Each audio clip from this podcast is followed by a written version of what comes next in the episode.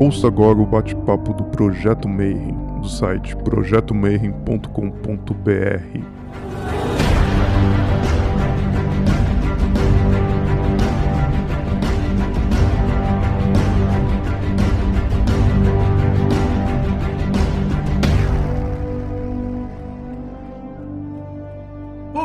para você que é de bom dia, boa noite para você que é de boa noite, boa tarde para quem for assistir isso aqui depois no YouTube. Você está em mais um Bate-Papo Mayhem. Esse ano a gente geralmente faz uma série de palestras, faz um encontro todo mundo junto lá no simpósio, mas por causa do vírus estamos todo mundo, cada um na sua casa se possível, e a gente decidiu fazer esses bate-papos virtuais. Então, cada dia a gente está convidando um especialista em alguma área de esoterismo, de hermetismo, de maçonaria, demolei, religiões comparadas, todo tipo de filosofia que você imaginar, para contar um pouquinho sobre cada filosofia. Né? Então, eu estou chamando pessoas que eu conheço, meus grandes amigos, gente que vive essas ideias essas filosofias. E hoje a gente vai conversar um pouquinho da Ordem Demolei, que é todo mundo que já ouviu falar de maçonaria, eu sempre ouvi falar dessa ordem de cavalaria, né? Mas do que, que se trata isso? Então, para falar sobre esse assunto, eu chamei meu irmãozão Hugo Ramires. Seja muito bem-vindo, Manão.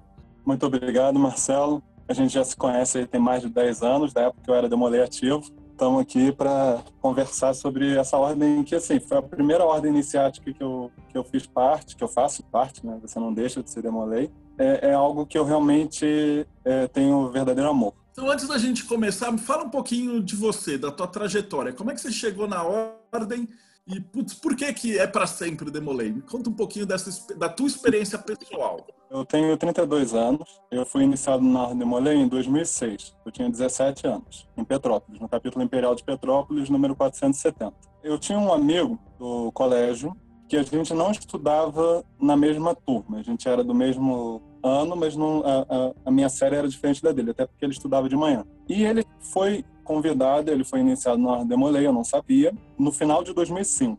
E no final de 2005 eu tive uma conversa com ele e a gente conversou sobre vários assuntos e ele falou, cara, eu estou fazendo parte de um grupo, eu ainda não sei se é legal, mas se for legal, você quer fazer parte? Falei, não conheço nada, se você quiser me falar sobre como é que é isso, beleza. Aí, em março de 2006, ele falou: Olha só, eu gosto muito desse grupo, ele é muito legal, eu é, aprovo, e eu acho que você combina com o grupo. Então, ele falou: para entrar no Demolei, não é simplesmente alguém virar e falar: Não, não, vem cá aqui hoje, vai ter reunião hoje, sábado ou domingo, né? no nosso caso era domingo de manhã, vai ter reunião aqui domingo de manhã, você aparece. Ninguém pode simplesmente aparecer na reunião, a não ser que seja uma cerimônia pública, que é para apresentar a ordem para quem quiser conhecer. Então, o que acontece? Para você entrar na Ordem de Molay, você tem que ser indicado por um membro ou por um maçom. A Ordem de Molay é patrocinada pela maçonaria, né? quer dizer, os maçons emprestam o espaço da reunião e participam das reuniões na posição de conselheiros, né? para ajudar a orientar. Então, esse meu amigo virou: olha só, é, eu vou te indicar, e aí vamos fazer uma conversa com você. Se chama sindicância vão fazer uma conversa com você, onde vão apresentar para você o que, que é a Ordem de Molay e vão te fazer uma série de perguntas. Você responde da forma mais sincera que você tem para responder. E aí, se tiver uma compatibilidade, você pode fazer parte. Beleza. E aí, num domingo, não, desculpa, num sábado, foram na minha casa três demolês que eu não conhecia, não fazia ideia de quem eram. E eles foram lá e falaram: olha só, você foi indicado por um irmão nosso e é, você quer fazer parte da Ordem Molei? É, perguntaram se eu já conhecia alguma coisa. Eu tinha lido a página da Wikipedia e tinha conversado com esse meu amigo, mas eles mesmo assim explicaram o que, que era. A Ordem de Molay é uma organização que foi criada nos Estados Unidos em 1919 por um maçom chamado Frank Sherman Land e ela se baseia em sete virtudes cardeais. É o amor filial, reverência pelas coisas sagradas, cortesia, companheirismo, fidelidade, pureza e patriotismo. A Ordem de Molay, ela defende os três baluartes dela, que são três liberdades. A liberdade civil, a liberdade religiosa e a liberdade intelectual. O que acontece é que a gente tem essas reuniões, tem uma iniciação, é uma cerimônia, que é fechada só para os membros, demoleis ou maçons, que tem uma iniciação, onde você participa desse, desse ritual e você vira um demolei. E uma vez que você, você vai fazer um compromisso, né, um juramento, um dos requisitos para você ser demolei é que você acredite num ente superior e aí não importa qual é a sua religião, se você não tem religião, a questão é que você acredite em um ente superior. Por quê? Porque o juramento é feito diante dos seus irmãos em nome daquilo que você acredita. Algo que você acredite que seja superior à existência terrena, que transcenda a existência terrena. Então, se você não acredita em nada além da matéria, não dá para você fazer esse juramento. Não é uma questão de valor de ah, ateus são ruins. Mas para fazer o juramento, você tem que acreditar que existe mais do que a matéria e que é, existem seres que são superiores a nós e um criador. Então, na hora de fazer o juramento, você se refere a esse criador, seja lá qual for. Inclusive, na minha na minha sindicato foi muito engraçado, porque os demolês, eles são jovens de 12 a 21 anos, jovens do sexo masculino. E aí um desses demolês era um cara completamente diferente de mim. O nome dele é Breno. Gosto muito dele, um irmão meu. E aí ele falou, cara, se você acredita que é, é, é Jesus, é Alá, é um cachorro, isso aí não faz diferença pra gente. O que importa é que você é, acredite que existe uma série de preceitos éticos que é, são correspondentes a essa divindade e que quando você se compromete em nome dessa divindade é o seu máximo de honra, entendeu? Quando você fala, olha, em nome daquilo que eu acredito, eu me comprometo a ser um bom demolei, tá, tá, tá dito, né? Os, demoleis, eles têm uma, como eles surgiram em 1919, eles têm uma certa é, similaridade com o escotismo, segundo Baden-Powell, o criador dos Boy Scouts lá. E uma das coisas dos escoteiros que foi levada para a Ordem Demolei é a ideia de que a palavra de um Demolei é a honra dele. E aí me conversaram comigo, eu respondi uma série de perguntas, né? Você, como candidato, você eles perguntam para você, ah, o que, que você acha que é fidelidade? O que, que você acha que é companheirismo? que, que você acha que é reverência pelas coisas sagradas? É, o que, que significa para você liberdade civil, liberdade intelectual, liberdade religiosa? Isso não é um teste, no sentido de que não vão, me dar, não vão dar uma nota para ver se você passou, mas é para entender se você é compatível com a ordem. E aí eu fiz foi iniciado. Na época, o capítulo tinha passado por uma situação mais difícil, estava com menos membros, e eu fui iniciado em 2006. Eu tinha 17 anos, eu já estava na faculdade. Como eu disse, a Ordem da pode ser dos 12 até os 20 anos, 11 meses e 30 dias. Porque quando você faz 21, você vira sênior e aí você só fica na posição de passar a experiência como alguém mais velho. Você não faz mais os cargos, você não participa mais da ritualística. E aí eu participei do, do capítulo, eu gostei muito, foi uma, uma coisa é, que somou muito para quem eu sou. E foi a primeira ordem iniciática que eu fiz parte. E esse é o grande diferencial da Ordem de Molay, na minha opinião. A Ordem de Molay é uma ordem iniciática para jovens. Eu não conheço outra uma ordem que não seja ligada a uma religião e que seja faça parte da tradição hermética ocidental. Eu não conheço outra. Foi uma experiência assim que foi muito marcante para mim.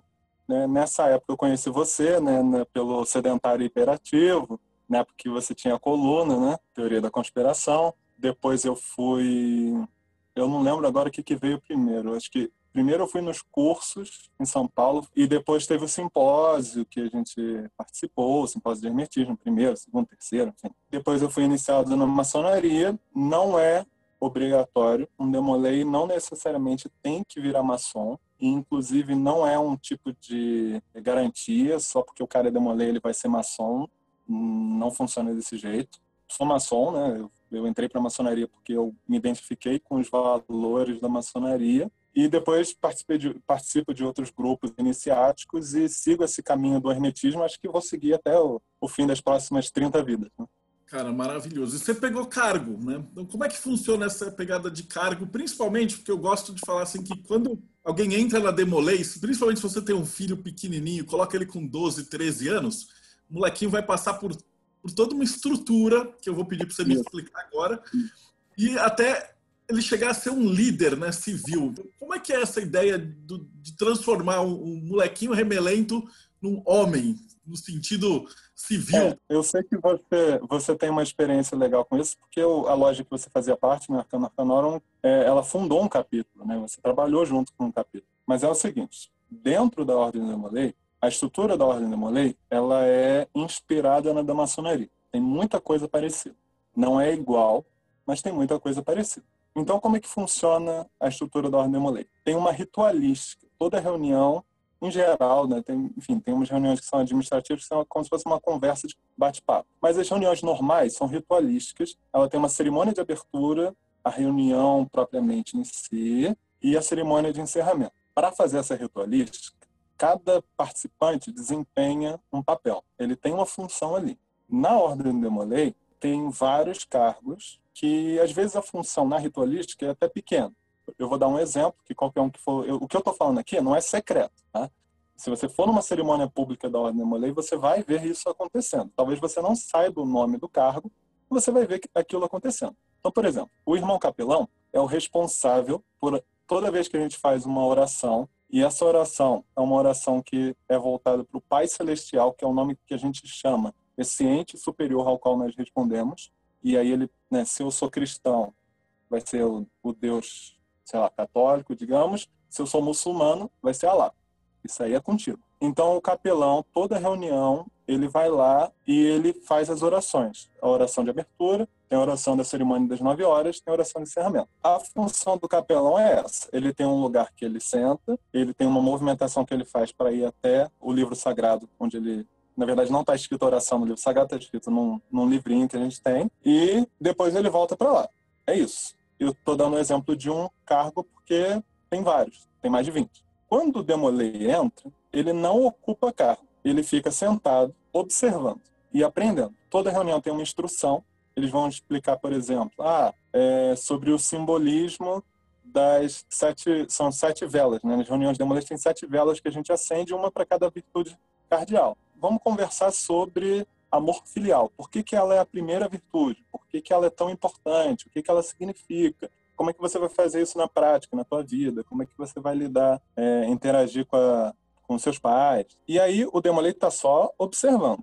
A ordem Demolei, o capítulo Demolei, que é o nome do grupo Demolei, né, o capítulo, ele tem dois graus. O grau iniciático, que é aquele em que você entra, e depois o grau Demolei. O grau Demolei é, geralmente acontece, tipo, se não me engano, agora é três meses depois, cerca de três meses depois que você entra. Quando você chega no grau da Molay, entende-se que você já é, aprendeu tudo que oficialmente é passado para o Demolay, entendeu? O mínimo, digamos. O que, que você tem que saber para ser um Demolay? E aí, a partir daí, você vai poder ocupar os cargos. Então, você vai poder ser o capelão.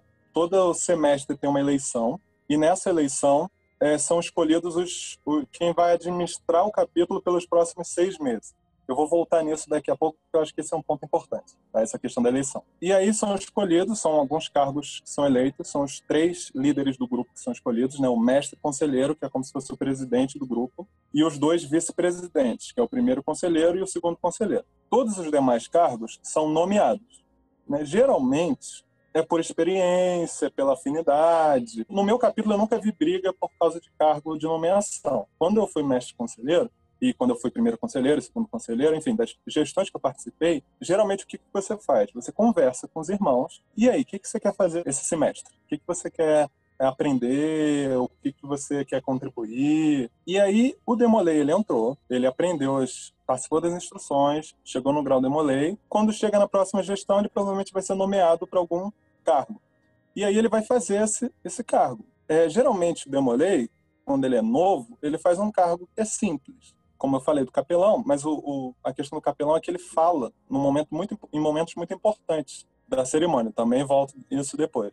Mas tem cargos que a função é simplesmente fazer a movimentação na ritualística. Então, a única coisa que ele tem que fazer é andar no lugar que ele tem que andar e parar onde ele tem que parar. Então, talvez esse seja o primeiro cargo que a pessoa faça. Tá, mas então por que, que ele faz isso? Porque, e isso é uma, um dos lances que eu acho que é tão interessante do Ordem é porque isso acostuma a pessoa a entender como é participar de uma ritualística iniciática.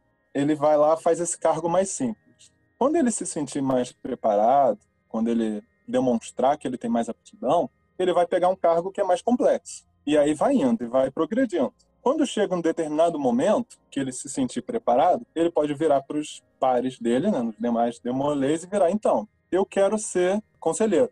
Eu quero ser um dos das pessoas que vão liderar esse grupo. Como eu falei, tem três conselheiros, né? O mestre conselheiro, que é o presidente do corpo, e dois vice-presidentes, que é o primeiro e o segundo conselheiro. Alguns capítulos trabalham com linha sucessória. O que, que isso significa? Que o cara vai ser eleito para segundo conselheiro, depois ele vai se candidatar para primeiro conselheiro e depois ele vai se candidatar para mestre conselheiro. É automático isso? Não. Se o cara vira segundo conselheiro e faz um trabalho porcaria, ninguém vai votar nele para primeiro conselheiro. Na verdade, ele não vai chegar nem na votação, porque vão virar para ele e falar: então, cara, você não foi bom, você não foi nas reuniões, sei lá, você não participou, não fez a tua função, não dá para você seguir nesse caminho. No meu capítulo, a gente não teve esse problema. Você ouve falar em história porque tem mais de mil capítulos no Brasil. Então, né, dá para acontecer de tudo. É, mas não vi acontecer na minha vida de demoliativo. E aí você vai, né? No meu caso, eu fui segundo conselheiro, segundo semestre de 2008, fui primeiro conselheiro no primeiro semestre de 2009 e fui eleito mestre conselheiro no segundo semestre de 2009. Então, durante seis meses, eu fui o responsável pelo capítulo. Eu fiz todas as coisas sozinho? Não. Aquilo é um conjunto, entendeu? Eu tinha os meus dois conselheiros, que eram o meu braço direito e o meu braço esquerdo, mas eu tinha todos os meus outros 20 irmãos que me ajudaram a fazer uma série de coisas. Eu, por exemplo, fui responsável pelo capítulo, então, no segundo semestre. O que, que acontece no segundo semestre? Tem o, o desfile de 7 de setembro. O desfile de 7 de setembro é especialmente importante para o capítulo imperial de Petrópolis, porque a gente desfila na cidade. Nem todos os capítulos fazem isso, mas a gente faz e a gente convida capítulos do estado do Rio de Janeiro inteiro para desfilarem com a gente. Então, uma das coisas que eu tive que fazer foi organizar o capítulo no desfile de 7 de setembro. Conversar com a prefeitura, ver qual era a nossa posição, explicar para todos os capítulos o que, que tinha que levar, o que, que não tinha que levar, qual horário que tinha que chegar. Então, quando você vira o líder desse grupo durante seis meses, você tem uma responsabilidade que é conversar com os seus irmãos, coordenar os seus irmãos e cumprir o que tem que ser cumprido. Eu tive que dirigir uma iniciação, que é a entrada para a ordem. Eu tive que dirigir uma iniciação ao grau demolei, que é levar para o segundo grau. Eu tive que lidar com instrução dos irmãos, coordenar as instruções. Então, é obrigatório que um demolei vai ser mestre conselheiro? Não, não é. Porque às vezes o cara entra mais velho. Por exemplo, um cara que entra com 20 anos não vai ter tempo para ser mestre conselheiro. Ou às vezes o cara ele entra com 13, mas aí quando ele faz 17, ele se muda para uma cidade que não tem capítulo. Então ele não vai chegar a ser mestre conselheiro. Ou ele não quer, tem essa possibilidade também. O, o, o Demolay pode não querer cumprir o cargo de mestre conselheiro, não tem problema. Eu tenho excelentes irmãos que não foram mestres conselheiros por N motivos, por causa da faculdade, por causa do trabalho, porque não tinha essa aptidão. E por que, que eu falei que eu ia voltar na questão da eleição? Eu acho que isso é uma das coisas mais interessantes que a Ordem Demolei tem e que ela pegou diretamente da maçonaria. O que, que é? Para mim, isso é meio que é o comum, mas quando eu fui fazendo parte de outros grupos, eu percebi que isso não era o comum. Na maçonaria, o cara que é o líder, que é o venerável mestre, ele não é o líder para sempre, entendeu? Ele não é o pai de santo de um terreiro, digamos, que ele é o pai de santo até morrer. Ele não é o diretor de uma escola que fica 20 anos lá na diretoria. Ele não é o cara que criou um grupo de estudos e que ele vai ser o diretor daquele grupo de estudos até, até ele cansar. Na maçonaria, você tem um prazo para você ser o venerável mestre. A maior parte das lojas do Brasil trabalha com dois anos, algumas, inclusive a minha, um ano, que é o período de venerável mestre. Na Ordem de Molay, o comum é seis meses a gestão.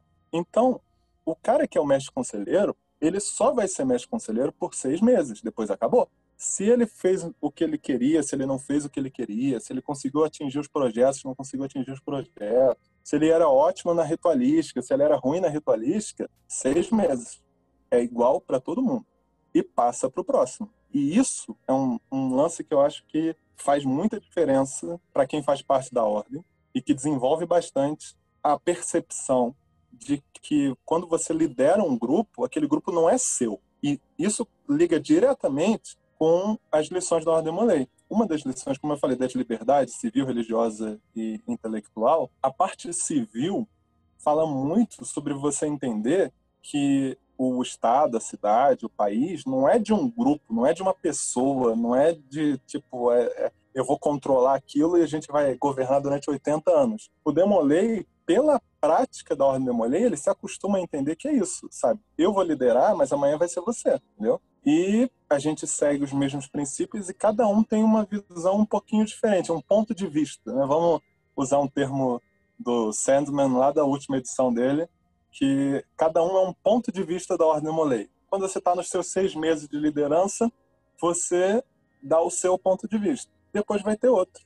Desde que o cara respeite as sete virtudes cardeais, os princípios da ordem da lei como um todo, cada um tem o seu tempo. O legal também é que você, geralmente, quando a pessoa entra, ela vai passar por todos os cargos, né? então ela vai adquirir essa, esse traquejo, né? Não é que o cara vai um dia pegar e sentar, oh, agora eu sou grande conselheiro. Não, ele vai primeiro fazer um carguinho, depois ele vai aprender a levantar e se dirigir para uma multidão. Eu acho um jeito fascinante mesmo. Eu ia conversar com você também sobre as sete virtudes as sete virtudes eles são a base da ordem do Molay. Quando a ordem foi criada lá em 1919, já tinha lá as sete virtudes e a gente tem uma parte muito bonita da cerimônia quando a gente acende as velas para simbolizar essas sete virtudes e a gente faz até uma citação da Bíblia. Não está escrito que é uma citação da Bíblia, você tem que ler e estudar para saber. Você tem que conhecer o evangelho para conhecer, mas não quer dizer que a Ordem Mulher seja cristã, é só porque o criador do ritual, que é o Frank Marshall, ele era cristão e ele colocou essa referência. E aí ele fala, assim como as luzes desses candelabros iluminam essa sala capitular, possam elas brilhar diante dos homens, a fim de que eles vejam os nossos bons trabalhos e glorifiquem o Pai que está no céu. As sete virtudes, eles são o norte do Demolei. Para você entender o que é a ordem Demolei, você olha para as sete virtudes. É, não existe ordem de precedência entre elas. Elas são listadas, né, são sete, cada uma uma posição, mas não é tipo, ah, a quarta virtude está acima da sétima virtude. Não tem isso, são todos princípios importantes. Imagina, vamos trazer para outro grupo que usa, né, na Igreja Católica tem lá sete virtudes. Né? Tem as teologais, tem as cardinais, mas não existe entre as cardinais, entre as quatro cardinais, não tem uma que é, não, essa aqui é a principal, essa aqui é a secundária. Entendeu? Então, entre as sete virtudes da Ordem Molay também não tem isso. A Ordem de Molay, ela foi feita pensando em jovens. Então, as virtudes são feitas para jovens, para que eles se tornem bons homens. Então, a primeira virtude da, da lista é amor filial. É, eu vou lembrar, agora eu vou trazer um pouquinho para a história da Ordem Molay para entender, porque para a gente entender um ritual ou uma ordem iniciática, a gente tem que olhar o contexto dela. Então, se você quer entender a maçonaria, a maçonaria moderna, você tem que olhar lá em 1717 o que estava acontecendo, que foi quando surgiu a Grande Loja de Londres. Se você quer entender Ordem Rosa Cruz, Rosa Crucianismo, você tem que olhar lá em 1614, quando surgiu o Fama Fraternitatis. Se você quer entender o martinismo, você tem que olhar lá no final do século XIX, 1890, uma coisa assim, quando o Papus fez a Ordem Martinista. Então, quando a Ordem de Molay surgiu? Em 1919, nos Estados Unidos. É, então a gente está falando do, do, ano exatamente posterior à Primeira Guerra Mundial, em que o Frank Sherman Land, que era um maçom, tinha 29 anos, eu acho, ele, acho que ele nasceu em 1990, então uns 29 anos. Ele recebeu uma ligação de um irmão maçom dele, falando: Olha, a gente tem um irmão que faleceu e esse irmão que faleceu tinha um filho, tem um filho, né, que está vivo ainda, chamado Luiz Gordon Lawler. Ele né, não tem mais o pai, que era um irmão nosso, e não sei, ver se você conseguia conversar com ele, ver o que, que você acha. E quando o Frank Sherman Land conversa com o Luiz Gordon Laura, ele tem essa ideia de fazer um grupo para jovens para incentivar uma série de virtudes, especialmente porque muitos jovens ficaram órfãos depois da Primeira Guerra Mundial. E aí ele conversa com um outro maçom, que é o Frank Marshall, que é o cara que fez os rituais, e ele fala, cara, eu quero fazer um grupo para jovens. Eu tive essas ideias né, de conversa, mas eu queria que esse grupo tivesse uma ritualística que não fosse meramente uma cópia da maçonaria. Então, eu queria que esse grupo tivesse um ritual de trabalhos. E aí o Frank Marshall recebe essa ideia, né? Ah, beleza. Então, eu concordo, vou fazer. E aí passa um tempo e ele, é, se eu não me engano, ele fala que, assim, ele estava com aquilo na cabeça, estava pensando o que ele ia fazer, e aí no final de semana ele foi escrever o Ritual dos Dois Graus teve uma inspiração. Claro que assim, o Frank Marshall ele fazia parte da, da maçonaria, ele estava habituado com esse tipo de ritualística, então ele tinha esse lado de acervo no cérebro dele com o qual trabalhar. Então lá eles definiram que a Ordem Malha ia ter sete virtudes voltadas para esse jovem. Então, amor filial é a primeira delas. O amor filial é o amor que você nutre por quem te criou, né? quem te cria na, na vida. No nosso caso, né, para muitos demolês, vai ser a mãe e o pai, mas a gente sempre conversa que não necessariamente é a mãe e o pai. Pode ser é, madrasta ou padrasto, ou uma tia que cuida de você sempre, ou avó, enfim, cada um tem a sua realidade. Ainda mais no Brasil, que a realidade das famílias brasileiras são é, diferentes. o amor filial é, é o amor que você nutre pela pessoa que está cuidando, que te deu a oportunidade de existir. Né? É, o segundo, a segunda virtude é a reverência pelas coisas sagradas. Essa virtude, ela, eu acho ela bem interessante, porque ela fala sobre o ecumenismo da ordem. Não é uma virtude que fala, por exemplo, o nome da virtude não é reverência pelo livro sagrado, o livro da lei, reverência pela Bíblia, reverência pela cruz, pelas coisas sagradas. E o que, que essa virtude ensina? Ela ensina que para o homem se conectar com o divino, ele tem uma série de coisas, sejam livros, sejam símbolos, sejam espaços, que são especiais. São lugares que são dedicados a essa conexão com o divino. E como demolei, você vai respeitar esses lugares, esses símbolos, esses livros. Não quer dizer que você concorde, não quer dizer que você tem que frequentar, não quer dizer que você tem que ter na tua casa. Significa que você tem que respeitar. A terceira é, virtude é cortesia. É assim, cortesia é exatamente isso, é exatamente o que o nome diz, né? É você ser educado com os outros. Por que, que isso é uma virtude cardial? Porque a cortesia te chama a ser educado não é com o cara que é legal com você, não é com o teu irmão que você gosta muito, é com um estranho na rua. É com o cara do telemarketing que te ligou pela oitava vez e que você para e pensa, não, pô, mas esse cara, ele não tá querendo me atazanar porque ele é um babaca, entendeu? É o trabalho dele, ele provavelmente eu detesto esse trabalho. Não tem porquê eu ser um babaca, eu tenho que ser cortês. A quarta virtude é o companheirismo.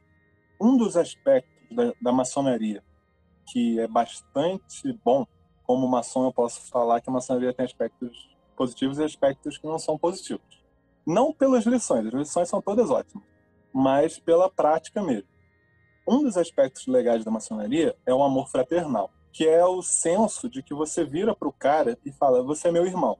Na Ordem Molei também tem isso. Uma das coisas que a gente sempre falava na iniciação para os candidatos recém-iniciados era o seguinte: aqui nós todos nos chamamos de irmão. Vai ser estranho no início, você vai achar esquisito. Acabei de conhecer esse cara, meu irmão, nada a ver. Mas você vai ver que isso vai se desenvolver. E nos demolês, você vai encontrar amigos para sua vida inteira. Pessoas que você vai chamar de irmão, não apenas por força de expressão, mas porque de fato você sente que eles são seus irmãos espirituais. Eu posso dizer que no meu caso, isso é verdade. Usando um exemplo bem mundano, o grupo de WhatsApp que eu mais participo, que eu mais gosto de participar, que eu mais interajo, é um grupo de demolês do meu capítulo lá de Petrópolis. Assim, são pessoas mais velhas, todos eles lá já são sênior, tirando um, é, mas são pessoas com quem eu tenho afinidade e eu, ainda mais durante a pandemia, mas mesmo fora disso, não tenho oportunidade de estar com eles sempre. Então, o companheirismo, ele reforça a ideia de que na Ordem Demolei, nós somos companheiros dentro de uma jornada espiritual todos nós nos dedicamos às mesmas virtudes. Quinta virtude é a fidelidade. Por que, que a fidelidade é tão importante? Essa fidelidade não é a fidelidade da máfia, da gente. Algumas pessoas gostam de dar esse exemplo. Não, fidelidade, tipo, se você fizesse parte de. Dois exemplos que eu ouvia muito, talvez porque eu estou no Rio de Janeiro: máfia e torcida organizada. Talvez hoje em dia alguém use o exemplo milícia, mas isso não tem a ver com a ordem demolei, tá, gente? A fidelidade da Ordem de é o princípio de que você fez juramentos, você firmou compromissos e quando você dá esse compromisso, quando você se compromete a fazer alguma coisa, não precisa de mais nada, não precisa de um contrato assinado, não precisa de alguém indo cobrar você. Tua palavra é tua honra. É simples assim. Então, para o Demolei, uma das virtudes é esse princípio de que quando você chama para si uma responsabilidade, ninguém precisa ficar em cima de você para saber se você vai fazer, entendeu? Então, quando eu me responsabilizo, por exemplo, quando eu fui mestre conselheiro, quando, quando você vira mestre conselheiro, tem uma cerimônia pública em que é, você assume uma série de compromissos, não é nada assim de outro mundo, é, como eu falei, conceder o primeiro grau, conceder o segundo grau, é, orientar os seus irmãos, seguir os, os, os princípios da ordem. Você assume uma série de compromissos pelos próximos seis meses. Naqueles seis meses, eu fiz tudo o que estava ao meu alcance para cumprir esses compromissos. Entendeu? É simples. A sexta virtude é a pureza. Essa virtude em inglês é cleanliness. Né? Que às vezes alguém pega um material dos Estados Unidos, traduz mal, aí fica limpeza. Ela quer dizer o seguinte: é, até uma parte do, do compromisso que a gente faz é, é muito parecido com vários princípios éticos. Você vai querer manter o teu corpo, a tua mente e as tuas palavras limpas, sadias. Tá? Não é uma pureza, não é castidade no sentido abstinência sexual não é uma pureza é, hipócrita de uma moral falsa cristã, não é um, uma pureza de eu não posso isso, eu não posso aquilo, eu não posso aquilo outro. Talvez uma palavra que transmita melhor para o nosso dia a dia, para o nosso, né, agora século 21, seja integridade. O Demolay é íntegro. Ele procura aquela ideia de que o nosso corpo é o templo do nosso espírito, então ele procura cuidar do corpo dele e em pensamentos, em palavras e ações, ele tem que ser coerente com as virtudes e com os princípios que ele professa. Se ele tem uma religião, ele tem que ser coerente com essa religião. Se ele segue uma filosofia, ele tem que ser coerente com essa filosofia. Se ele faz parte da ordem de uma lei, ele tem que ser coerente com as virtudes. É isso. É bem simples, na verdade. E a sétima virtude é uma virtude que foi ficando mais polêmica com o passar do tempo, que é o patriotismo. Vamos lembrar, a Ordem de Molay foi criada em 1919. Naquela época não tinha Liga das Nações, nem, nem Organização das Nações Unidas. A ideia de todos os países do mundo reunidos, isso não existia. Mas também não tem problema, porque esse patriotismo não é bairrismo. Demolei nenhum vai sair da reunião enrolado em bandeira do Brasil, gritando que o Brasil é o melhor do mundo. O que, que é o patriotismo? É o seguinte, eu estava lendo um livro do Gandhi esses dias, é muito interessante, que ele fala assim: é, muitas pessoas ficam perdendo. Eu estou parafraseando, não é exatamente o que ele diz, né? não lembro de cabeça. Muitas pessoas ficam falando que a gente tem que se preocupar com o bem de todas as pessoas do mundo. Só que o que acontece é que essas pessoas não ajudam quem está do lado, entendeu? Porque fala que tem que fazer o bem para todo mundo e não faz bem para ninguém. O princípio do patriotismo é que você vai cuidar da terra onde você nasceu. Geralmente, esse patriotismo dos demolês se manifesta de que forma? Participando ativamente dos processos civis da sociedade. Vou dar um exemplo do meu capítulo. O meu capítulo, na época eu era demolei ativo, e depois ainda quando sênior, é, tinha uma cadeira no Conselho Municipal de Juventude lá de Petrópolis. Na verdade, o capítulo tinha várias cadeiras, porque vários dos nossos membros faziam parte de vários grupos que tinham cadeiras no Conselho Municipal de Juventude. Mas essa era uma forma que a gente participava ativamente para melhorar o lugar onde a gente morava. Então, esse patriotismo não é um patriotismo separatista, não é um patriotismo bairrista. É um patriotismo de valorizar e de trabalhar em prol do lugar onde você nasceu. Porque não adianta você pensar que você vai fazer o bem para o mundo inteiro que você nem conhece e você nem vê. Faz o bem para aquilo que você vê, pelo menos faz o bem para aquilo que você vê, e aí você pensa naquilo que você não vê. Porque senão você vai ficar pensando naquilo lá longe e não vai fazer aqui. Essas são as sete virtudes. Então, para recapitular, amor filial, reverência pelas coisas sagradas, cortesia, companheirismo, fidelidade, pureza e patriotismo. Eu sei decorado porque tem uma fala do mestre conselheiro que tem que saber essas sete virtudes desse jeitinho. Cara, explicação primorosa, primorosa. Eu tava vendo aqui, o Rafael fez uma pergunta interessante, a ordem chama. Demolei ela é inspirada no Jacques Demolay. E afinal de contas, quem que é esse Jacques Demolay e qual é a importância desse cara? Essa pergunta é bem legal porque é o seguinte: o grupo surgiu em 1919, como eu disse, mas ele não tinha nome. Né? Na primeira reunião, eles decidiram que iam fazer um grupo, beleza. Na segunda reunião, eles falaram: tá, mas e aí? Qual vai ser o nome do nosso grupo? E aí, falaram um nome, falaram outro, tinha que ser alguma coisa que inspirasse os jovens tinha que ser alguma coisa que ressoasse com os jovens. Não adiantava pegar o nome de uma maçom que ninguém faz ideia de quem era, entendeu? Ou de um cara que, sei lá, um filósofo político, que não faria diferença para o cara ir olhar aquilo, ah, vou fazer parte da, sei lá, ordem Benjamin Franklin. Tá, eu sei que ele tá no dinheiro, mas sei lá quem é ele, entendeu? E aí discutiram, e aí o Frank Charland parou, pensou e falou, cara, e Jacques Demolay, o que, que vocês acham? Quem foi esse Demolay? Então, Demolay foi o último grão-mestre dos Templários. Ele nasceu em 1244, na França. Foi sagrado cavaleiro, o tio dele era cavaleiro templário, levou ele para a ordem dos templários. E ele passou por todos os, os templários, era uma ordem iniciática, era ligada à igreja, né? uma ordem monástica ligada à igreja, os monges guerreiros, né? os monges cavaleiros. Eles tinham etapas que o cara passava, tanto administrativamente quanto de o que seria o que a gente chamaria hoje de graus. E o Demolay ele participou de vários desses grupos. Ele, ele era francês, mas ele foi lá na Terra Santa, né, como eles chamavam, no, no além-mar, para participar das cruzadas. E ele participou ativamente disso. E em 1298, eu acho, agora eu não vou lembrar exatamente, uma coisa assim, ele foi eleito grão-mestre dos Templários. Só que Jacques de Molay era um, o grão-mestre templário e os templários eles eram muito ricos. Muito ricos. Por que, que eles eram muito ricos? Por dois motivos. O primeiro, templários inventaram os bancos. Não, não assim, tudo dos bancos, mas eles inventaram a ideia de você colocar dinheiro num lugar e tirar dinheiro no outro. Entendeu? O saque, o caixa automático. Foi isso que eles criaram.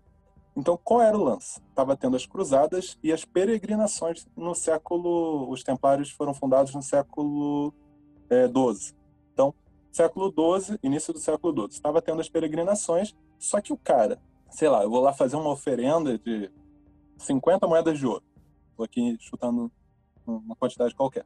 O cara estava saindo lá da Itália e indo, porque hoje é a Palestina, né, Terra Santa, levando esse dinheiro. Só que se ele levasse esse dinheiro no bolso, no caminho, ele possivelmente ia encontrar um, um salteador que ia levar esse dinheiro embora. Entendeu? Ele ia ter um encontro aleatório, e nesse encontro aleatório, ele que não era um guerreiro, ele era um plebeu nível 1, ia rodar, né? Um, sei lá, um nobre nível 1, sei lá o que, que ele era. Então, o que, que os templários ofereceram? E olha só que inteligentes os templários. Faz o seguinte, você pega essas tuas 50 moedas de ouro, na verdade você pega 55 moedas de ouro e entrega para mim aqui na França, na Itália, né? Eu falei que o cara era da Itália, entrega aqui na casa do templo na Itália. Eu vou escrever num papelzinho que você depositou 55 moedas de ouro, das quais 5 moedas são a nossa taxa. E aí você fica com esse papelzinho e vai lá para Terra Santa. Você guarda esse papel em algum lugar aí no, no teu corpo, né? Conserva, sei lá. Quando você chegar lá na Terra Santa, você vai em qualquer casa do templo, não faz diferença qual que você for, e entrega o papelzinho e você vai receber 50 moedas de ouro para você fazer lá a tua oferenda, fazer o que tu quer fazer. Então os templários inventaram o depósito e o saque. E também porque os templários, eles eram guerreiros muito eficientes, e por isso as pessoas gostavam muito dos templários e doavam muitas terras para eles chegou no, no início do século XIV e os templários tinham muitas terras, muito dinheiro. Só que já fazia 20 anos, aliás, a queda de Acre acho que foi em 1292, uma coisa assim, 1291. Então fazia aí quase 15 anos que as cruzadas tinham acabado.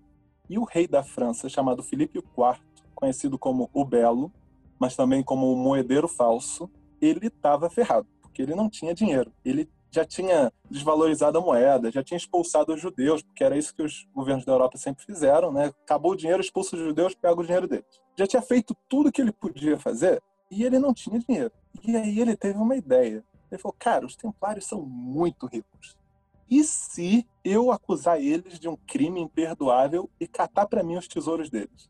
Filipe o Belo era um rei muito poderoso. Ele é o responsável pelo Estado francês ter permanecido como um país até os dias de hoje. Entendeu? A dinastia dele foi muito importante. E aí, o que, que o Felipe Belo fez? Ele, antes disso, ele já tinha conseguido pegar o Papa e levar ele para a França. Ele tirou o papado de Roma e levou para Avignon, né, conhecido como cativeiro de Avignon, e colocado no papado um bispo francês que ele detestava, mas ele fez um acordo com esse cara. Como o cara tinha virado papa por causa dele, então esse Papa devia muito a ele. E aí ele fez o seguinte: no início de outubro de 1307, ele mandou cartas seladas por todo o país para todos os guardas dele nas cidades principais. E ele falou o seguinte: vocês vão abrir essa carta na madrugada do dia 13, no início do dia 13, e vocês vão cumprir a ordem que está nessa carta. Chegou no dia 13, eles abriram, e qual era a ordem? A ordem era entrar em todas as comendadorias do templo, as casas do templo, prender os templários e pegar os tesouros. E foi o que eles fizeram, dia 13 de outubro de 1307, uma sexta-feira, origem da sexta-feira 13. Eles foram lá e entraram na, nas casas do templo, prenderam os templários e pegaram dinheiro. Eu só joguei um jogo de Assassin's Creed até hoje, mas curiosamente foi um jogo que começa com esse dia, dia 13 de outubro, quando estão entrando e saqueando e você tem que esconder a espada dos templários, é uma coisa assim. E aí prenderam os templários e o Jacques de Molay foi preso. Ficou preso durante sete anos. Como eu falei, ele nasceu lá em 1244. Então ele tinha 63 anos quando ele foi preso. E ele foi preso dos 63 aos 70. Durante esses sete anos, ele foi torturado pela Santa Inquisição. A Santa Inquisição era uma ferramenta dos governos, dos estados, para atacar os inimigos, entendeu? Os grupos inimigos a igreja estava junto porque a igreja estava junto com o poder constituído. Todo mundo era rei cristão, rei católico. Então ele virava e falava: Vem, pega aqui a Inquisição que a gente vai torturar essa galera aqui, que eles são hereges, entendeu? E eu vou pegar o dinheiro deles, eu vou acabar com o poder deles, enfim. Aí tem variações. E aí, durante sete anos, Demolay foi torturado. Era um senhor de 63 anos. Durante esses sete anos, eles torturaram ele para descobrir duas coisas. A primeira era a localização dos templários que tinham conseguido fugir desse dia fatídico, 13 de outubro. Spoiler: os templários foram para Suíça, Escócia e Portugal.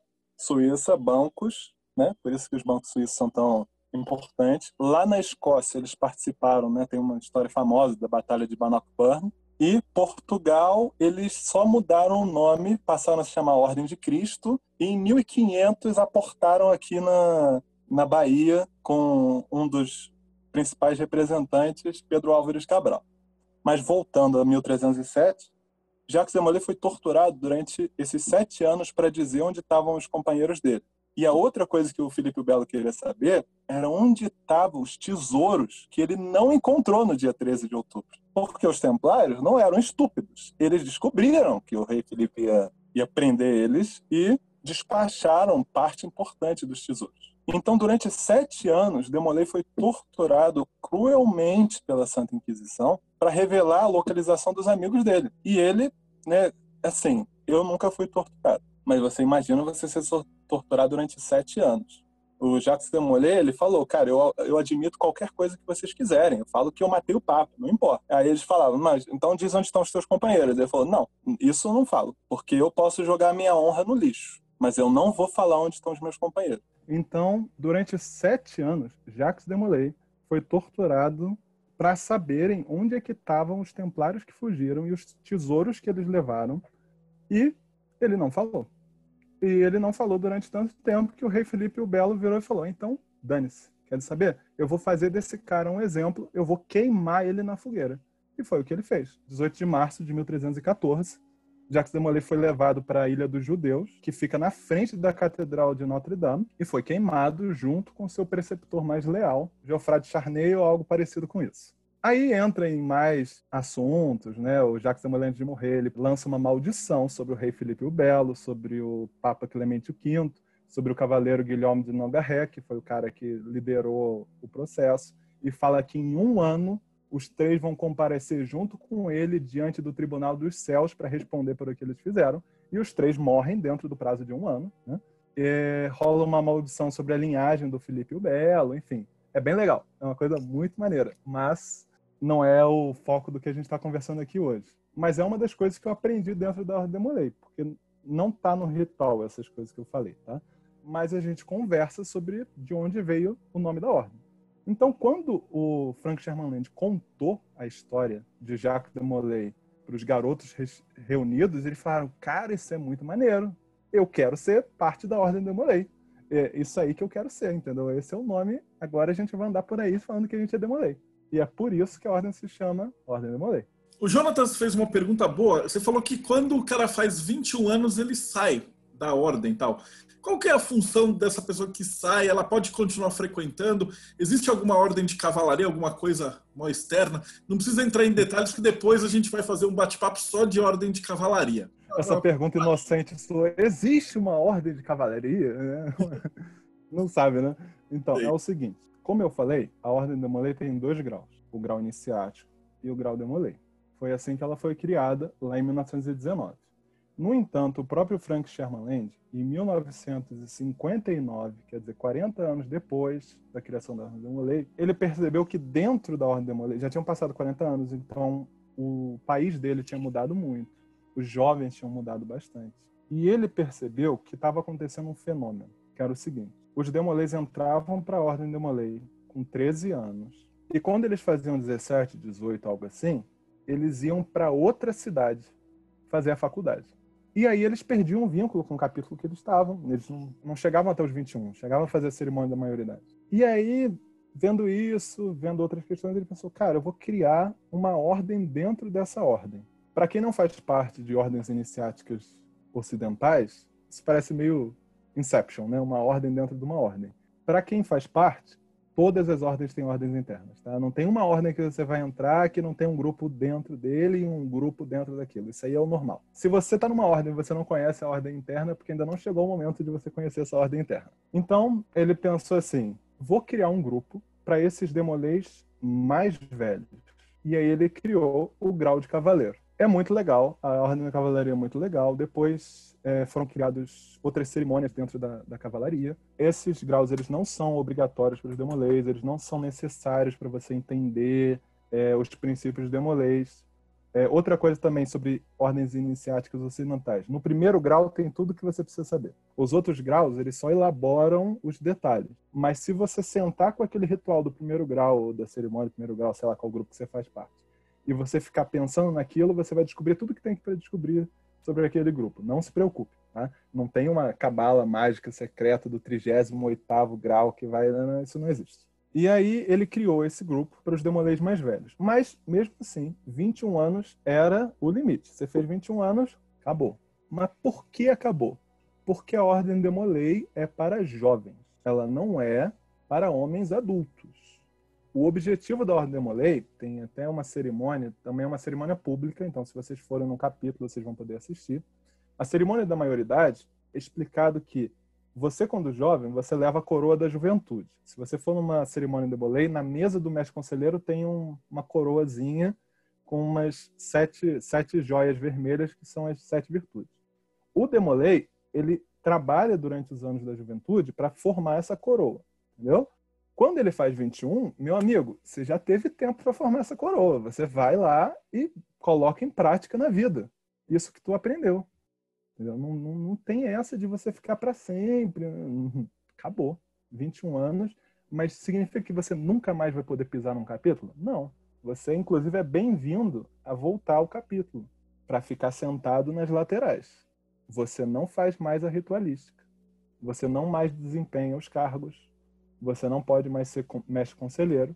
Você está lá como se fossem os espíritos do passado. Para as pessoas virarem e perguntarem: quando você foi mestre conselheiro, há 15 anos, como é que você fez o desfile lá do 7 de setembro, no meu caso? Ou então, quando teve um, um, um garoto que queria entrar para a ordem, e só que os pais dele é, não aprovavam a entrada, o que, que vocês fizeram? Vou aproveitar para responder essa pergunta. Se os pais não aprovam a entrada, o candidato não pode entrar para a ordem a não ser que ele seja capaz de prover para os próprios, né, enfim, é, ele pague as próprias contas, ele seja independente, enfim. Mas se você mora com os teus pais, teus pais não aprovam a tua entrada na Demolei, você não entra. A Demolei não está aí para virar confusão na tua casa. Então o sênior Demolei, ele pode ir nas cerimônias para ver, para estar tá junto com os irmãos mais novos, para aconselhar, mas ele não tem papel ativo. Quem tem papel ativo é o Demolei ativo.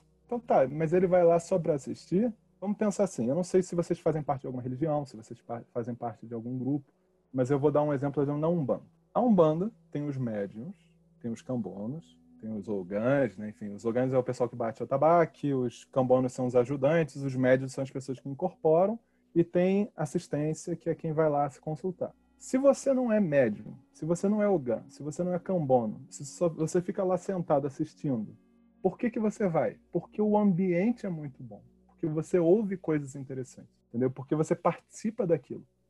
O sênior, ele também participa nessa qualidade, digamos, passiva.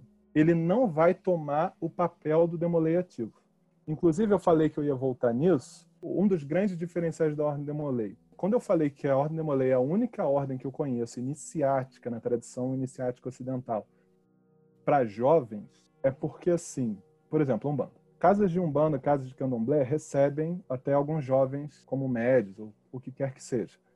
Mas é ligado a uma crença específica religiosa.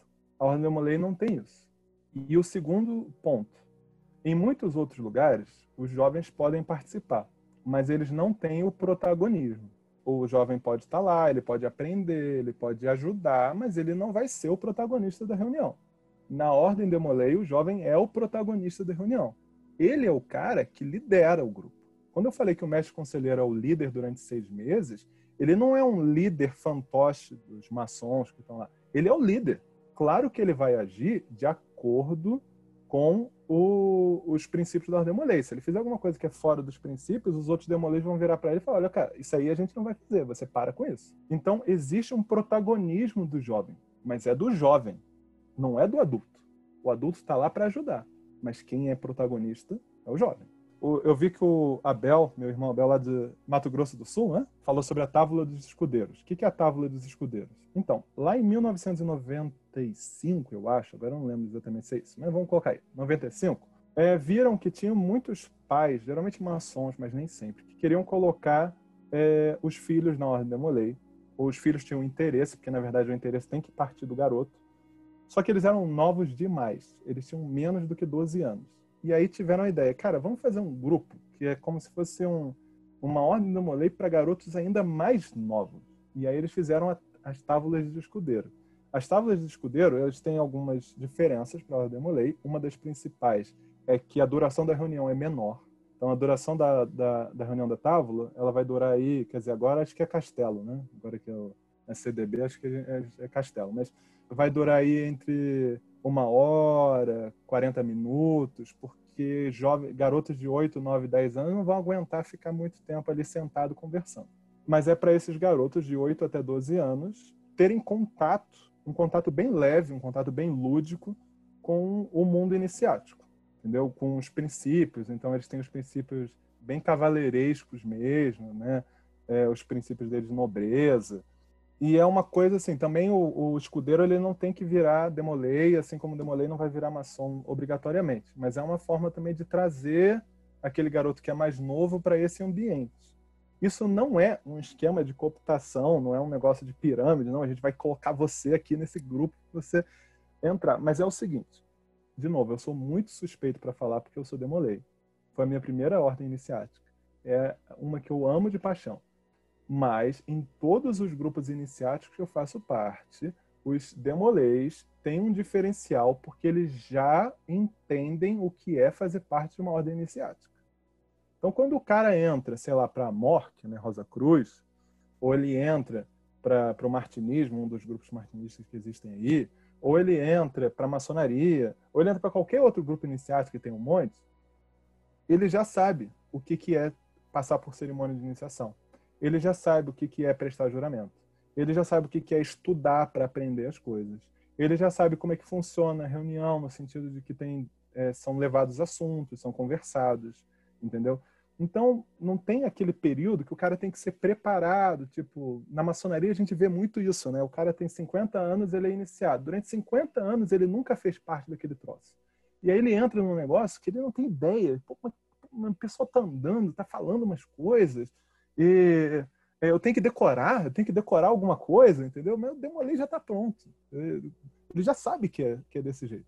Então tem um, um, uma vantagem muito grande. Então o Sênior Demolei, além de ele levar as virtudes que ele aprendeu durante a Ordem Demolei, ele está preparado para participar de outras ordens iniciáticas. Não é necessariamente o foco, é, vamos colocar assim, não era o objetivo da, da Ordem Demolei inicial. Quer dizer, um pouco era, porque o Frank Sherman não era bobo, ele sabia o que ele estava fazendo. Mas o Demolay, ele é um, uma forma de preparar o cara para ser um bom cidadão, ele ser um bom filho, né, enfim, na, na juventude, e ele também está acostumado com ritualística e ordens iniciáticas. E por que que, quando eu conversei com o Marcelo, ele falou, ah, vamos falar sobre hermetismo. Mas onde é que entra hermetismo nisso tudo que eu falei? Né? Porque eu não falei hermetismo até agora. Mas na verdade eu falei, porque o princípio hermético, a ideia do hermetismo, é que por debaixo de todas as tradições iniciáticas religiosas do Ocidente, existe um conhecimento antigo e universal. Então, todas as ordens iniciáticas do Ocidente. Eu estou falando do Ocidente porque, como eu posso colocar, é, não é que as ordens do Oriente, os grupos do Oriente, não têm os mesmos conhecimentos, só que eles são estruturados de uma forma diferente. É igual linguagem, entendeu? Quando você aprende uma língua diferente e você desenvolve um certo grau de fluência, você aprende a pensar de uma forma diferente. Se a língua é muito próxima da sua, não é tão diferente. Quanto mais afastada, maior a diferença. Então, por exemplo, o simples fato de você pensar em outro idioma te força a considerar a relação entre as coisas de uma forma distinta. É claro que qualquer ocultista sabe disso, porque palavra é magia, né? Rhodes, Hermes, etc. Né? Nosso frater Tot pode falar isso bem melhor do que eu. Mas a Ordem de Molay, ela existe dentro desse panorama, do panorama do hermetismo, entendeu? Então, todas as ordens iniciáticas do Ocidente, mesmo que elas não falem nós somos uma ordem que segue o princípio hermética, elas seguem, porque elas existem nesse contexto cultural iniciático. Quando o cara passa 3, 4, 5 anos como jovem mergulhado nesse ambiente, mesmo que ele não faça profundos estudos ritualísticos, ele vai se acostumar com isso. Vou dar um exemplo. A Ordem da Molay tem símbolos. Cada cargo tem uma joia, que é um símbolo que ele leva no carregado numa fitinha. Né? Por exemplo, o mestre conselheiro são dois malhetes cruzados. Malhete é aquele martelinho que o juiz usa para chamar atenção durante o tribunal, naqueles filmes dos Estados Unidos. Então, o mestre conselheiro também tem um malhete desses. Ele tem dois malhetes cruzados. Por que, que ele tem dois? Não tem um, porque os outros dois conselheiros têm um. Por que, que o mestre conselheiro tem dois? Aí a gente entra num aspecto que eu acho muito legal da Ordem de Molay que é um, uma coisa muito fundamental para qualquer estudo dessa área. Tirando o que está escrito explicitamente no ritual, por exemplo, são sete virtudes, essas são as sete virtudes, todo o resto é interpretação. É a minha interpretação, é a sua interpretação, é a interpretação dele. Então, por exemplo, eu vou pegar um exemplo de um maçom, Albert Pike, maçom famosíssimo. Né? Ele escreveu o Moral e Dogma. Ele começa o Moral e Dogma, antes de ele falar sobre os, os graus, ele tem um, uma, uma página falando assim, olha só, isso aqui que eu escrevi, fui eu que escrevi. Mas essas palavras não são só minhas, eu li um monte de livros, eu nem lembro mais de onde eu tirei as coisas, então metade do que está nesse livro não fui eu que criei, não, eu tirei de outro lugar, mas não lembro de onde é.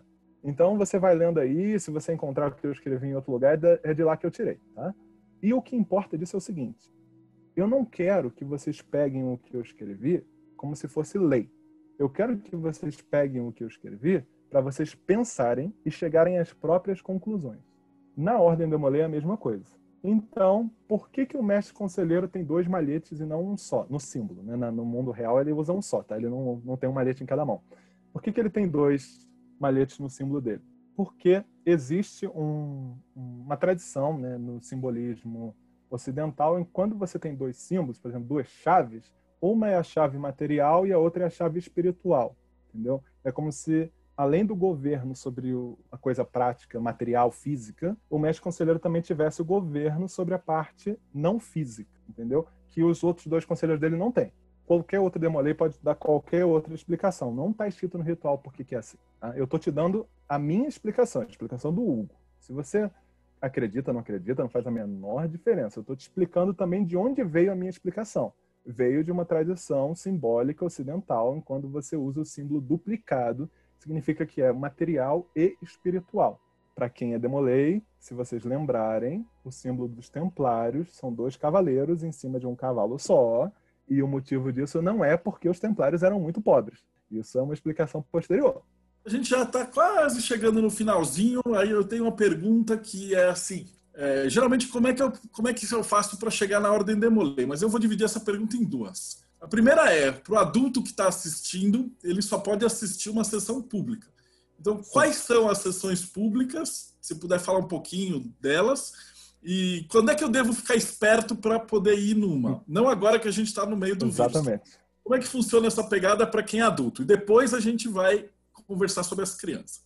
Se você é adulto ou se você é uma pessoa do sexo feminino, você não pode fazer parte da Ordem de Molay. Então você pode conhecer através de uma cerimônia pública.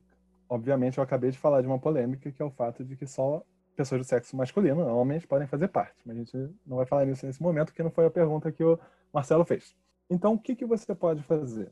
A Ordem de Molay tem cerimônias públicas que são feitas para o público em geral, geralmente para apresentar os pais, para apresentar a namorada, para apresentar para os primos, para os amigos, para os futuros candidatos, mas qualquer um pode ir.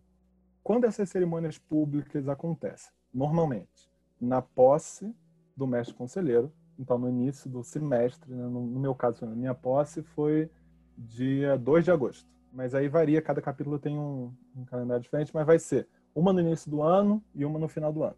Tem uma cerimônia pública em homenagem às mães, normalmente no sábado anterior ao Dia das Mães, porque ninguém vai competir com o Dia das Mães para os filhos ficarem com as mães. E tem uma cerimônia pública em homenagem aos pais, também novamente no sábado antes do Dia dos Pais. Nessas cerimônias, a cerimônia de posse é a posse do mestre conselheiro. A cerimônia do Dia das Mães tem uma cerimônia que geralmente é feita, que é a cerimônia das flores, uma cerimônia muito bonita, no, dos pais também, mas no meu capítulo particularmente a gente fazia a cerimônia das, das, flores no Dia das Mães. No Dia dos Pais a gente fazia a cerimônia das luzes, que é uma apresentação da Ordem do Molay. Nessa cerimônia pública, vocês vão ver uma ritualística que é muito parecida com aquela que é feita na cerimônia fechada. Qualquer pessoa pode ir na cerimônia pública, pode ser uma pessoa de 80 anos, pessoa de uma criança de 5 anos, pode ser uma mulher, um homem, qualquer um pode ir para assistir e vai ser apresentado. Geralmente o mestre conselheiro vai falar, alguém vai falar sobre o que é a Ordem da Molei, o que é o capítulo. Como eu falei, existem mais de mil capítulos no Brasil. É, como nós temos mais de 5 mil municípios, então não necessariamente tem um capítulo na sua cidade. Algumas cidades têm vários capítulos, a cidade do Rio de Janeiro tem 18 capítulos. Varia aí de que cidade você tem você está dependendo do tamanho, dependendo também se tem uma loja maçônica, porque precisa da loja maçônica para patrocinar. Mas normalmente, se você vive numa cidade que é mais ou menos grande, você vai ter um, um capítulo em algum lugar. Se você jogar no Google, Demolei, nome da sua cidade, você vai achar se tem um capítulo na sua cidade. Por enquanto, os calendários estão suspensos. Normalmente, os capítulos têm páginas do Facebook ou páginas da internet com o calendário, dizendo, ah, a gente vai ter uma cerimônia pública em, no meu caso, nesse caso que eu falei, agosto, início de agosto. Então, desse jeito você pode conhecer, vai ter a cerimônia, depois normalmente tem comida, salgadinho, porradinha, às vezes tem bolo, varia também do capítulo. É, os demolês são extremamente conhecidos por comerem muito, então sempre tem comida. Nem sempre é uma comida muito chique, normalmente não é. Não espere indo para. Você vai comer cordeiro, porque você não vai comer cordeiro nenhum em reunião demolê, tá? Isso, desencana. É, a comida clássica dos eventos demolês é estrogonofe, é macarronada, entendeu? Não, não tem nada assim muito elaborado. Mas aí você pode ir nessa cerimônia, você pode ver a cerimônia e depois os demolês são muito abertos a conversar. Eu vou lembrar, os, os jovens demolês eles têm de 12 a 21 anos, é, então, eles são muito mais desenvoltos nesse sentido do que os maçons. As cerimônias públicas, como eu disse, existem justamente para apresentar a ordem Demolei à sociedade. Então, se você tem curiosidade, procura lá Demolei, cidade onde eu estou. Né? Sei lá, São Paulo, por exemplo, tem vários capítulos. Você pode ver se tem algum bairro próximo do seu. Você vai descobrir que tem uma cerimônia pública aí, então provavelmente maio, agosto, talvez janeiro, né, julho, aí depende do capítulo, mas vai ter alguma para você ir e você pode ir, não precisa receber convite para ir. Você não precisa chegar lá e falar, ah, eu sou fulano, eu vi na internet. Só entre. Senta ali. Se você quiser perguntar para algum demolei, eles vão estar de terno, né? De terno não, né? De roupa social, só que sem o terno, justamente isso. Ou então com maçons, um maçom que esteja por lá, você pode perguntar, pode fazer a pergunta que você quiser que vão responder, nem que seja a resposta seja não sei, ou então isso é para os membros que participarem. Fiquem à vontade.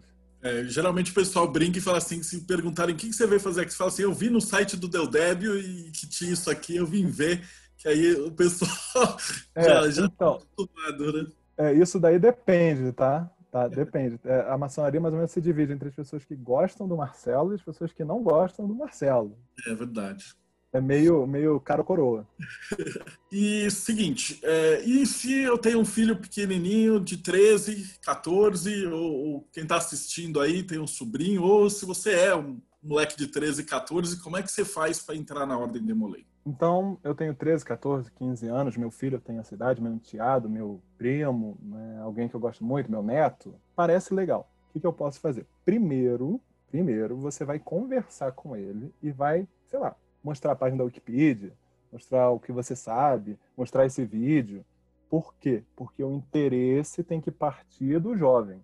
Posso contar, passar horas contando histórias de jovens que foram sem querer ir porque o pai insistiu, porque a mãe insistiu, porque o irmão insistiu, e isso nunca dá certo. Então, se o jovem não quer, não insista. Não insista. Você pode levar ele numa cerimônia pública, né? Conversar, cara, olha, não, não é que você tem que ir, só vai comigo para conhecer. Isso tá tranquilo, tá? Isso pode fazer. Não chantageia, não, mas você pode falar. Não é para você entrar, é só para conhecer. Pode levar na cerimônia pública. Mas não força se ele não quiser entrar. Tá, ele tem interesse, ele quer entrar. Às vezes, você conhece alguém que faz parte, como foi o meu caso. Para fazer parte da ordem, você tem que ter um padrinho, né? Você tem que ter alguém que faça parte da ordem ou um maçom que vire e fale: olha, esse cara é um cara legal, é um cara que é compatível com o nosso grupo. Então, se você não, pô, não ninguém, sabe? Não conheço ninguém, não conheço ninguém. Vai numa cerimônia pública e conversa com o Demolei, o mestre conselheiro. Você fala: olha só, eu estou muito interessado, eu achei muito legal, eu quero fazer parte, mas eu não conheço nenhum Demolei. O que provavelmente vai acontecer, que aconteceu, por exemplo, no meu capítulo. Isso foi muito bom. Um garoto, né, tinha 16 anos, 15, 15 anos, ele ficou sabendo que existia a Ordem Demolei, ficou sabendo que tinha capítulo. Ele não conhecia ninguém. Aí ele descobriu que o capítulo se reunia às 10 horas da manhã, reunião fechada. Então, um domingo, 10 da manhã, ele foi lá e bateu na porta. Foi lá, bateu na porta e falou: ah, e aí, gente, oi, não, pois não. Então, é aqui que tem o capítulo do Demolei? É, porque ele, não, quero fazer parte. É, eu sei que não é só chegar, bater a porta, mas será que a gente pode é, conversar? E aí o que, que o capítulo provavelmente vai fazer?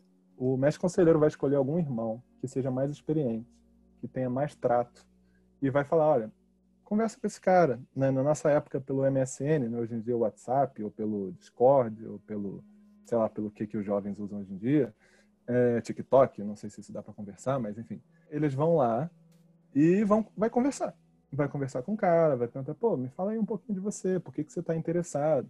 Se o cara falar, eu estou interessado porque eu quero descobrir os segredos da maçonaria, aí não vai dar muito certo, porque a gente não sabe de segredo de maçonaria nenhum.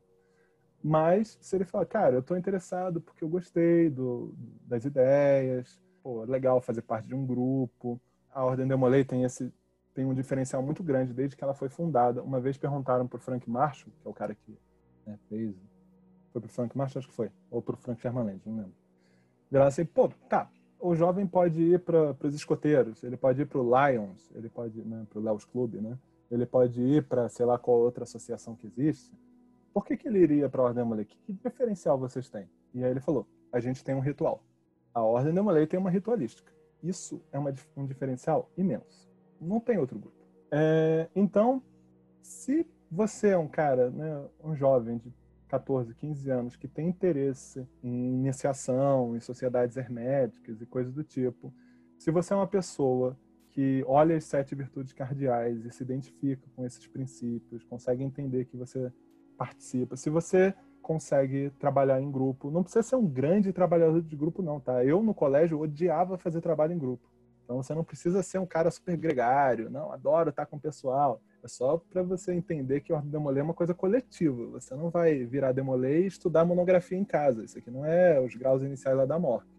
Para fazer ordem demolê, você tem que ir na reunião. Se você não for na reunião, você não está fazendo ordem demolê. Então, se você tem esse interesse, vai, descobre onde tem um capítulo, onde quando vai ter a cerimônia pública, vai lá e fala: eu tenho interesse. Eu não conheço nenhum demolei, não, né, enfim, destaca alguém aí, né, enfim, não fala isso, mas é isso que vai acontecer.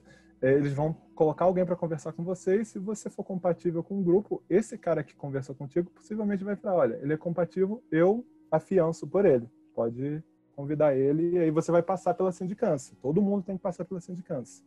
Não adianta você virar lá, se você é maçom, Você virar e falar: não, olha só, meu filho, ele é muito maneiro. Não importa, ele vai passar pela sindicância igual o cara que bateu na porta. Mas não é uma sindicância também, assim, não é um, um processo de emprego que vai ser né, uma competição. Não tem competição. Você tem 10 pessoas que querem entrar e as 10 são boas, as 10 vão entrar. É isso que você falou que é muito legal, que não tem competição, né? Se tiver 10 caras bacanas, os 10 entram.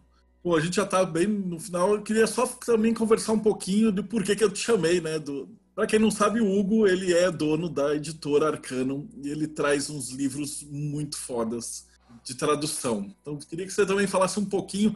Depois vai ter um bate-papo que eu já combinei com ele, vai ser com o Rafa Reis, eu estou vendo com o Vini da Penumbra. Isso. A gente vai falar sobre como ser louco e montar uma, uma editora de esoterismo, né?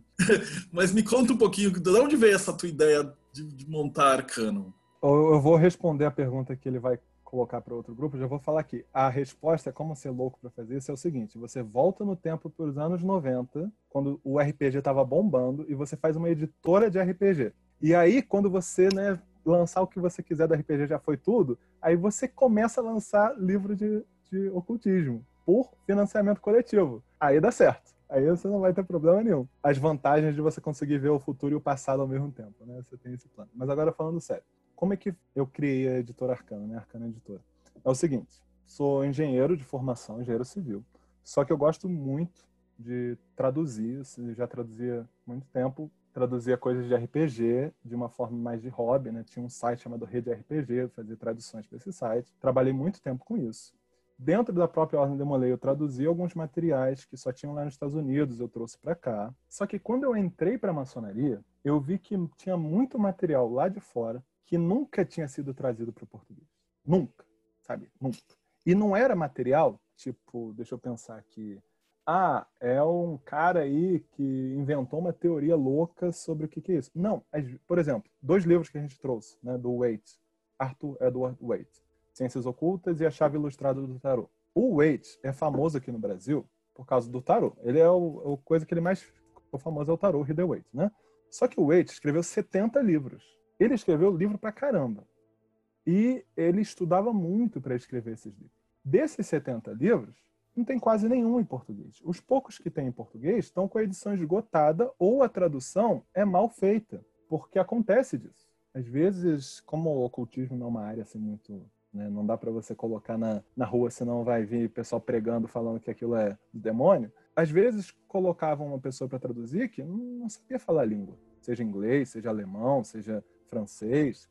E aí eu vi aquilo, vi que tinha um monte de livros, um monte de livros importantes de ocultismo, de misticismo, que não tem em português. Tem várias editoras que estão fazendo esse trabalho de trazer para o português, para o Brasil, obras que você não encontraria. Marcelo falou foi da Penumbra, né? É, tem a, o pessoal da Via Sestra, enfim, tem outras editoras, não vou lembrar agora de cabeça os, os outros nomes, é, mas várias editoras fazem esse trabalho mas é um negócio pequeno, entendeu? Então, por exemplo, Arcano tem sete livros publicados. Por que a gente tem sete livros e não tem, sei lá, 70 livros? Porque eu não sou uma editora igual, sei lá, a Record, enfim, uma editora dessas grandes, que faça uma tiragem de 50 mil livros. Eu comecei com o dinheiro que eu tinha, que não era muita coisa, eu e mais sócio. Então, assim, não dá para eu... Eu tenho um monte de livro que já tá... Eu já traduzi, né? Eu sou o tradutor principal eu já traduzi vários livros que eu ainda não consegui publicar porque eu preciso esperar juntar um pouco de dinheiro para lançar os próximos, entendeu? Porque ele é teimoso e não me escuta para fazer financiamento coletivo. Não, olha é. só, eu já tenho um livro pronto para financiamento coletivo. Eu ele é teimoso, um eu já falei com ele, tipo, várias vezes. Assim. Falou, falou, faz a porra do financiamento coletivo. E ele é teimoso, tá? Eu devo deixar registrado. Eu vou fazer, eu já ó, estou me comprometendo, palavra de Demolei. Tem um livro que eu, eu ainda não terminei de traduzir, porque, enfim, né, como eu falei, três filhos, crianças nascem, vai ficando difícil. Mas tem um livro que eu vou trazer, que eu vou fazer financiamento coletivo junto com o Marcelo, que é um livro voltado para quem curte Templários, que é um livro extremamente importante para qualquer um que gosta de Templários e não tem em português. Nunca teve ninguém nunca traduziu. Se você procurar na internet, tem o iníciozinho desse livro traduzido, mas o livro inteiro não tem. E que ele é muito importante. Então, eu vou fazer um financiamento coletivo com o Marcelo assim que eu terminar de traduzir esse negócio ficar mais ou menos pronto, a gente vai pensar nos, nos bônus, é, faz uma estatuazinha de templários, sei lá, faz um, um, um tarô dos templários. Marcelo adora fazer tarô, é, faz. É, sei lá, ele, ele descobre aí alguma divinação dos templários e vai lançar aí. Não, você joga a espada pro alto e se cair na tua cabeça é porque ia sair 10 de espadas. Né? Cara, muito obrigado mesmo por tudo. Eu vou deixar o link da Arcano embaixo. Geralmente eu pergunto, ah, como é que eu faço para entrar em contato e tal, e o cara passa o Instagram, essas coisas. Então me passa aí verbalmente, depois eu, eu vai digitado e tá na, na descrição do vídeo, tá? Isso. É, como é que eu acho Arcano? Tá, ó, Arcano tem um site que é arcanoeditora.com.br. Às vezes esse site está fora do ar, eu posso conversar depois, converso com os editores sobre isso porque tem um outro detalhe de quando você trabalha com livros ocultistas, é que tem pessoas que não querem que você publique o que você publica. Então, às vezes, acontecem uns problemas que você fala, cara, mas o que, que é essa coincidência infinita de coisas atrapalhando? Mas para entrar em contato com a Arcano, você vai colocar arcanoneditora.com.br. Tem um e-mail, arcanoeditora.gmail.com. É, se você quiser mandar alguma mensagem, perguntar alguma coisa dos livros, é, se você tem uma livraria, você quer que a gente mande, enfim, é, você pode conversar também. Se você precisar também, tem uma página no Facebook que, se você quiser mandar mensagem por lá, também dá para responder. Se você quiser entrar em contato especificamente comigo, se for sobre Ordem Demolei, se quiser ajuda, pô, eu não tô conseguindo achar um capítulo Demolei, tá difícil. No Facebook, Hugo Ramires, sou amigo do Marcelo no Facebook, então se tiver um cara Hugo Ramires que seja amigo do, do Marcelo, sou eu. Também pode mandar mensagem por lá que eu respondo. Maravilha, cara. Brigadão de coração, foi perfeita a tua explicação, é maravilhosa. Você que estava assistindo a gente até agora, cara, muito obrigado pela tua presença, ter escutado essa palestra foi sensacional. E também deixa o seu like, acompanha o vídeo, tal, etc. E procura os outros vídeos de palestra que a gente está fazendo aqui pelo Bate-Papo Mayhem. Estou muito agradecido e até a próxima.